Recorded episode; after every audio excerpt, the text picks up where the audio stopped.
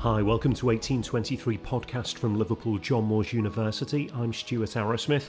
A sinister technology that undermines our privacy or a valuable tool that helps keep us safe. In this episode, we're discussing the rise of facial recognition technology. Facial recognition is still in its relative infancy as a tool. Its potential is enormous. But at the moment, it's still, I think, very much in uncharted territory. There are many ways to make our society secure without living in a security state. And there, we have very good policing, but we don't want to live in a police state. The notion that that technology might be used in limited circumstances to find from against a small list of wanted offenders for serious violence I think the public would expect us to be thinking about how we can use that technology. 1823 podcast. This month, February 2020, the Metropolitan Police will start using live facial recognition cameras on the streets of London. The cameras will be linked to a watch list of people who are wanted by the police or courts, and the force says it will help to tackle serious crime. At the same time, the European Union remember that, is set to publish a white paper this month recommending a temporary ban on facial recognition technology in public places. They'll be welcomed by campaigners who describe the technology as a serious threat to civil liberties. So, who's got it right? That's one of the things we'll be discussing in this episode. Later, we'll also change tack slightly and talk about how we identify faces. And we're going to look at some of the differences between humans and machines when it comes to effective facial recognition and facial identification. But first, policing. Should we fear the creep of surveillance or should we see it as a way of protecting the public? If there's a technology that we can use lawfully, which we can, this is one, uh, is available with massive safeguards and all sorts of governance and checks. Uh, that the notion that that technology might be used in limited circumstances to find from against a small list of wanted offenders for serious violence, I think the public would expect us to be thinking about how we can use that technology. Never before have members of the public been treated like walking ID cards subjected to an ongoing police lineup, that our identities have to be biometrically checked to make sure we're not criminals. That's a complete inversion of the, of the traditional presumption of innocence that is so at the heart of British civil liberties. That's the Metropolitan Police Commissioner Cressida Dick, followed by Silkie Carlo from the campaign group Big Brother Watch. To discuss both sides of that argument, I caught up with Karen Cummings from the Liverpool Centre for Advanced Policing at LJMU. Karen has vast experience in policing, having been a Detective Chief Superintendent and Head of Professional Standards among her other roles in the force. I started by asking her how she viewed the development of this type of technology. It's a subjective and debatable question, the use of uh, facial recognition and uh, whether the benefits outweigh the issues that, that are being raised around sort of privacy and human rights, etc. Yeah, well, we'll talk about the ethics in a moment, but first of all, with your policing experience, how effective as a tool do you think facial recognition technology is in, you know, identifying offenders and keeping the public safe? Um, I think that the, therein lies uh, one of the fundamental issues with this really is facial recognition is still in its relative infancy as a tool. Its potential is enormous, but at the moment um, it's still, I think, very much in uncharted territory. It's still only being used in isolation in certain parts of the UK and certain police forces and, and, and even across the globe really. But what it, what it has the potential to do, if developed properly and developed further, um, is, is enormous in terms of crime prevention, crime detection, you know, sort of minimising terrorist risks, etc. Um, but I think there's a lot of work to be done really at the moment to, to get it to the point that it needs to be from an evidential perspective. So, in practical terms, this would capture people's faces in public spaces and then a computer will compare them to images that the police would already have on file and see if there's a match. Yeah, the technology um, maps faces in a crowd and then it would compare them with a watch list of images um, that, that police or law enforcement already hold. So that could include suspects, missing people or persons of interest. So a camera would scan faces in large crowds or public spaces and then it would it, it would run a map to see if it could identify them again uh, against images that it held on file.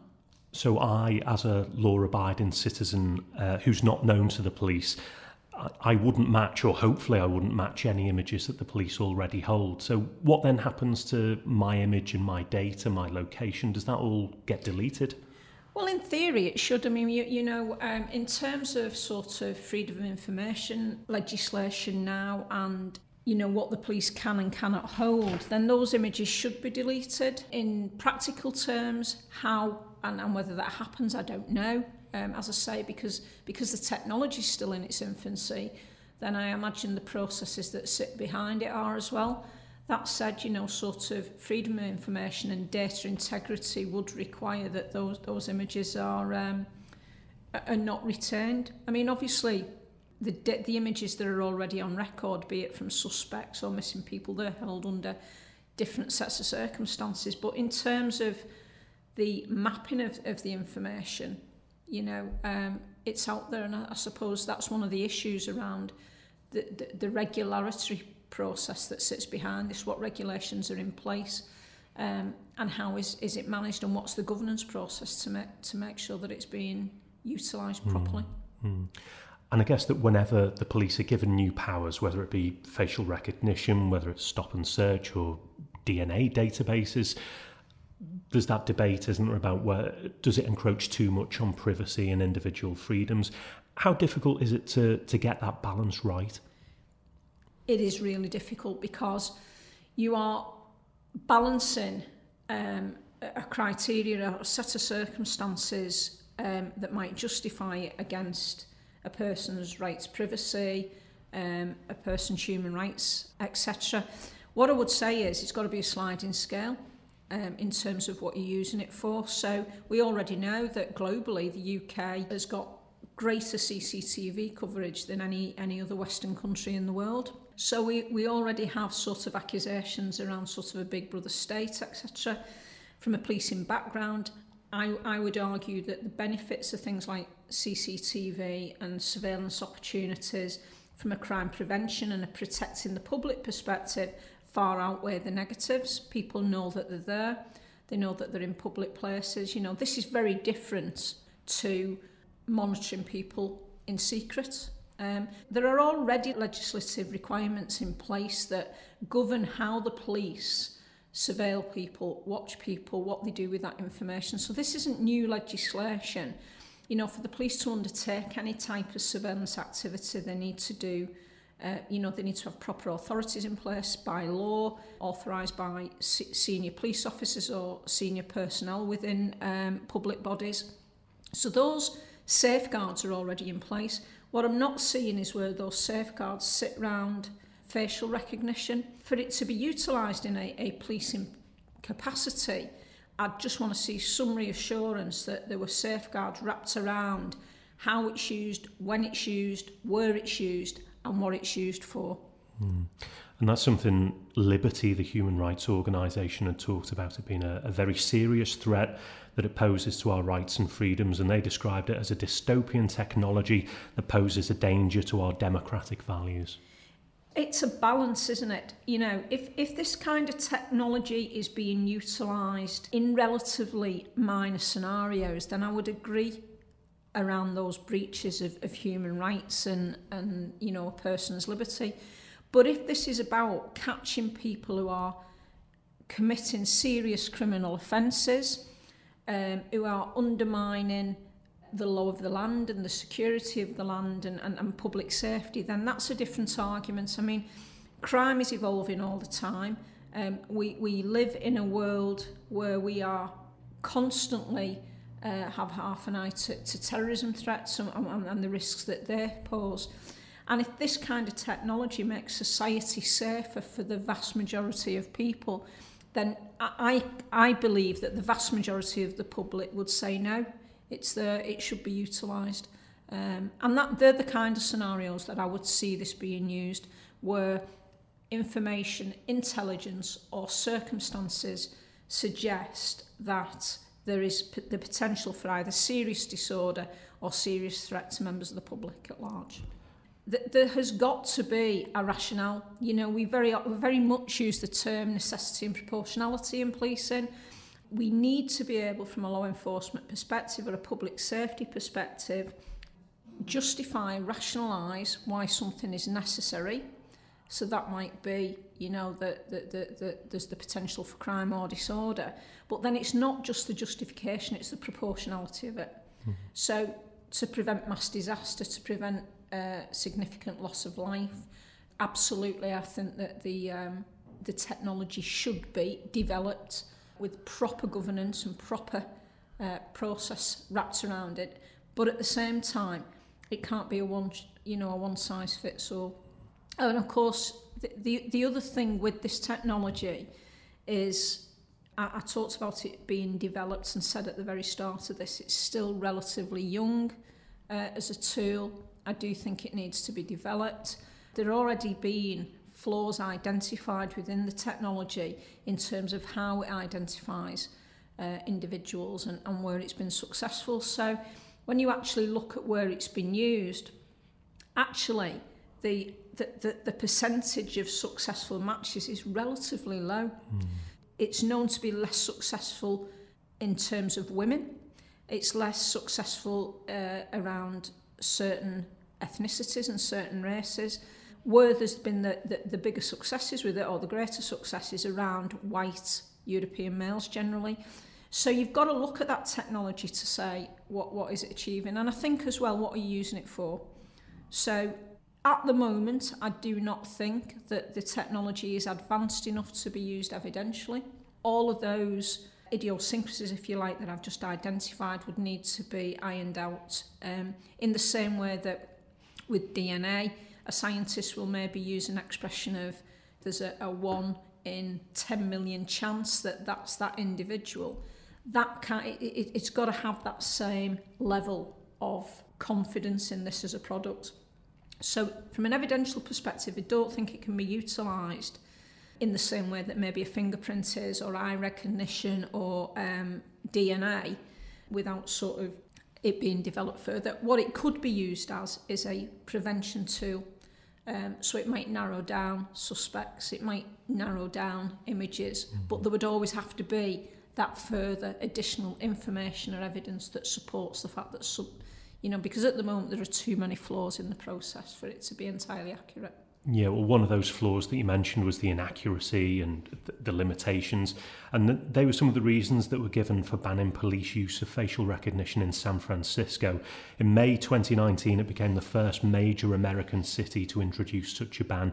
And we can hear now from Aaron Peskins, who's the city supervisor there, who sponsored the bill. This is a technology uh, that misidentified 28 members of the United States Congress, um, but really um, can be terribly misused by governments. Um, so, this legislation says we're going to have use policies over existing and future technologies, um, but we want to put the facial recognition technology, um, we want to put that genie back in the bottle. So, mass surveillance of minority groups was something that was picked out there, and you can appreciate that that people in some of those groups would become concerned and suspicious if if those limit limitations exist in technology that's being used.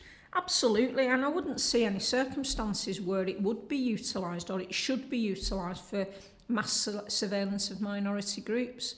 Straight away, by the very nature of its use in those circumstances, you're hitting all of those arguments that the likes of liberty and, and, and civil rights groups make it's not about narrowing down the field around particular minority groups, but for general crime prevention, for general security, you know, sort of protection of security, all of those kind of things, I can absolutely see why, if developed with the appropriate, appropriate governance and legislation wrapped around it, it would be a tool that we would want law enforcement to use. And the kind of, the kind of things that jump to my mind are things like the London terrorist attacks, the 9-11 attacks, all of those kind of things. Um, obviously, the technology would be utilised in conjunction with other information, other intelligence, to potentially identify persons of interest, persons believed to be pre presenting a risk. in those kind of like you know narrow down your parameters that you're looking for mm. but to, to use it to just target particular groups would I, I, I can't disagree with that argument at all mm.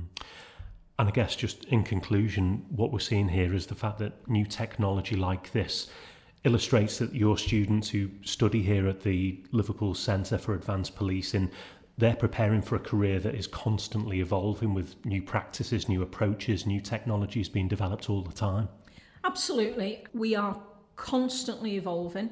We still operate, and policing still operates very much um, reactively in terms of sort of traditional investigations, traditional types of routes to, to detecting crime and identifying offenders. Um, but we know now that criminals are advancing in terms of technology at a rate and, and policing and, and law enforcement's got to keep up with them. Obviously, the cost of these advancements and technologies is increasing, and for policing and law enforcement to be successful, it's got you know it's got to keep up with the digital age. It's got to keep up with the um, the advancements that we talked about. So this is absolutely something, of course, our students here at, at the Liverpool Centre for Advanced Policing Studies, they, they study a wide range of, of issues relating to policing and issues relating to communities, the, the public that we deal with, the partners that we work with. But at the same time now, it's, it's recognising that policing is an evolving profession and more and more of it is, is technology based and, and needs to be developed by working together in, in the academic world, in the professional world, in the digital world. Thanks, Karen. Thanks for joining us on the podcast today. That's Karen Cummins from the Liverpool Centre for Advanced Policing Studies here at LJMU. You're listening to 1823 Podcast. We've talked so far about how technology can map and recognise faces as well as its limitations, and I'm interested to know now how we humans compare. How good are we at recognising faces? Joining me now are Dr. Jessica Liu and Dr. Sarah Shrimpton from LJMU's Face Lab. Hi to you both. Hello. And thanks for your time for coming to chat to us. Obviously, you've you've each got different research interests around facial depiction, recognition, and identification, and we'll we'll kind of talk through some of the the topics there. But firstly, I'm interested to know what is actually happening when we recognise a face or when we don't recognise a face. What kind of processes are going on in our brain? Essentially, there's kind of two types of face recognitions. There's unfamiliar and familiar face recognition. So the unfamiliar face recognition is when you just say seen somebody once and then you see them again a week later and you may or may not recognise them. Um, but familiar face recognition is what we're uh, most using for our friends, families, relatives, things like that. And um, basically, you are matching the face that you see to a stored memory for that person. Okay. Um, and we are remarkably good at that, given that we might see people in very different lighting conditions. Mm. There might be quite a long period of time between when we last saw them. Um, it could be that there's an image of the person, there's something going on with the image, it might be uh, blurry or from a long distance, but we're still able to recognize that person from our stored memory. And there is some uh, theoretical models of um, face recognition and face memory in that you have some kind of face space where your own face or some kind of average face is in the middle of that space, and then all other faces that you see are stored as a memory within that face space. Right, right? okay. And um, when you see somebody, you then match to that, that stored memory in that face space.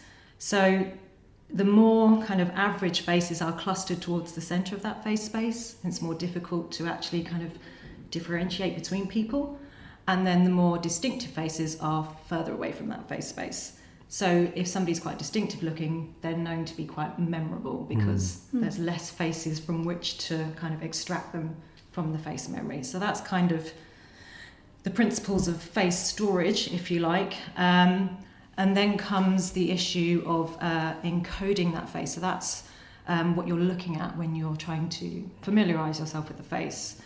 And if we go back to the unfamiliar and familiar face recognition side of things, you look at things like hairstyle for unfamiliar faces, so the external parts of the face.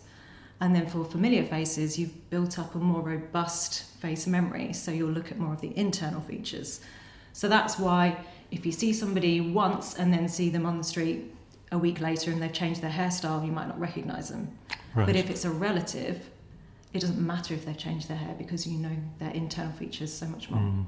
And are we all drawn to the same features on the face, or will will that differ from person to person? For the most part, yes. So some eye tracking studies have looked at the areas of the face that we look at for familiar faces. Um, and yes, we look at kind of the central features quite a lot of the time. It's the eyes, and then the mouth for communication, and then the nose is obviously in the middle of that space. So it's, it's the internal features that we all generally look at. Mm. And you mentioned the people in different conditions, maybe different lighting conditions, maybe seeing a photograph of someone that might be black and white rather than colour. How does that impact on us when it comes to helping to identify someone? I think it depends uh, if you saw the photograph first or if you saw the actual person first.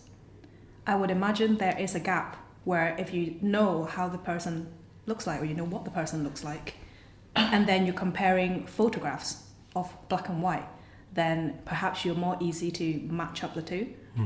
Whether if you've seen the black and white photograph first and you were asked to, can you identify people from the from array of people, then that might be a bit more problematic. So do we kind of lock in the image from how we first saw it, and that's what we always compare back to? If it's just that one image, yes, mm-hmm. yeah, there's a certain element of kind of image matching going on, but the more familiar you become with somebody, then it becomes less relevant as to the quality of the image. Right, right. Um, so yeah, uh, what Jess was saying is true. Kind of, you, it's a, a matching process to start with. Yeah. When I was talking to Karen earlier, we, we talked about the limitations around technology in recognising faces and the inaccuracies with, um, you know, women, for instance, and certain ethnic groups. Um, do we as humans have difficulties with any particular characteristics? Um, I don't think it's more to do with the difference in the genders or the difference in the population. I think it's more to do with uh, how familiar are you with a certain population. So, for example, if if you're a South Africa practitioner and you're exposed to multiple different uh, population groups and facial diversity there is immense. Mm. Like you see how, how, how you put it. it is very difficult. Yeah, there's a bigger range. Of, there's a bigger range of facial diversity. Okay. So then you'll probably be better in recognizing different types of faces. Mm. Whereas if you're say uh, from China and the group over there is a lot more homogenous, then it'll probably be quite difficult for you to recognize people who are not in that population, mm. or the, yeah. that looks very different. Yeah, is yeah. that sort of what you were looking at? Mm, yeah, yeah, yeah. There's a kind of own face bias. Right, essentially. Okay. Again, even with age as well, so you're supposedly better at recognising faces of a similar age to you than, than a different age. Okay. Um, so, like Jess was saying, it's more about your exposure mm. to different populations. It's facial diet. Yeah, facial diet. well, it's interesting you mention age as well because our faces change as we get older how difficult is it, particularly with a younger person? I mean, I think we all have this, don't we, where you meet like an older person who tells you how much you've changed or how much you've grown, or they tell you you look like a relative or something like that. Um, how how difficult is it to recognise a face as it has aged since we last saw it? Um, a previous study have said that it's very difficult actually for people to recognise what age a child is. It becomes more accurate as you become older um, but of course, it's like plus or minus 10 years. But in children, plus or minus 10 years is a big mm-hmm. age range. Mm-hmm. So it's very difficult for you to say whether or not that child is six years old or nine years old. Now, that might seem a very small difference, but when you're looking at children's growth, that becomes quite quite a big gap because a child can look quite different between the two ages. But we are not very good at recognizing what age that child is, mm. which is quite fascinating. Mm. Yeah, and in terms of like age gap between when you last saw somebody and when you're currently seeing them, it's off. It, I mean, age obviously comes into it, but there's a lot of other things like their lifestyle and their diet and things like that mm. that hmm. can dramatically change somebody's appearance. But in general, adult, you know, if you saw somebody when they were 30 and then you saw them again at 50 mm. and you hmm. knew them quite well, then in theory you should be able to recognize them. But we seem to struggle quite a lot between child and adult. That mm. gap is um, quite difficult because, like Jess was saying, you know, there's there's facial growth going on, and then after that you have facial aging. Mm. Um, so there's two kinds of processes going on there, which makes it quite difficult to recognise. Yeah. So. And typically, what are the kind of the growth changes that a, a child's face goes through that might cause us not to recognise them a couple of years later? So the proportion of the face changes. Uh, typically speaking, the, the distance between the eyes doesn't change that much with, within the eye region, but the face kind of grows downwards and outwards in Okay. that sort of fashion. So, uh, in terms of mid face and below, that will change quite drastically um, because as you grow, you need to accommodate for chewing, uh, eating your food. So, your jaw tends to have to grow bigger to accommodate with your growth in terms of eating more food. Okay. Yes. And that obviously leads us into the fascinating area of age progression images, and that's something that you studied in your thesis as well, Jessica. And, and you looked at how we can identify missing and exploited children by, by creating an image of what they might look months and, and years later. Yes. So my, my uh, thesis sort of looked into how accurate is the method. Can we actually make the prediction of a child looking older, or is that sort of more artistic practice? So there are a lot of um, studies related to uh, orthodontics uh, on how you put braces on children or when you would put braces on children. And those data sets creates a very good uh, indication on when children would grow and how the face would grow in terms of measurements of the face. Now, it is quite difficult to say you are going to grow this way and this person is going to grow different um, because a lot of these studies have taken averages of the growth. Yeah. And when you apply an average to an individual, you will probably get a general idea, but it definitely wouldn't be exactly indicating how the person would grow, um, which would be the limitation. Now, uh, then we talk about accuracy. When you create an age progression and then you say, well, how accurate is it? Well, in my opinion, it will never look exactly the same because you're predicting something that's controlled by a lot of different factors. But does it say that, you know, if it's like, if the image that you've created cre- like have a, have a likeness of the actual person, then maybe somebody would recognize that image. Then accuracy becomes very difficult to quantify, because as Sarah said earlier, um, people tends to have different abilities as well to recognize a face. Some people are better at recognizing faces than others.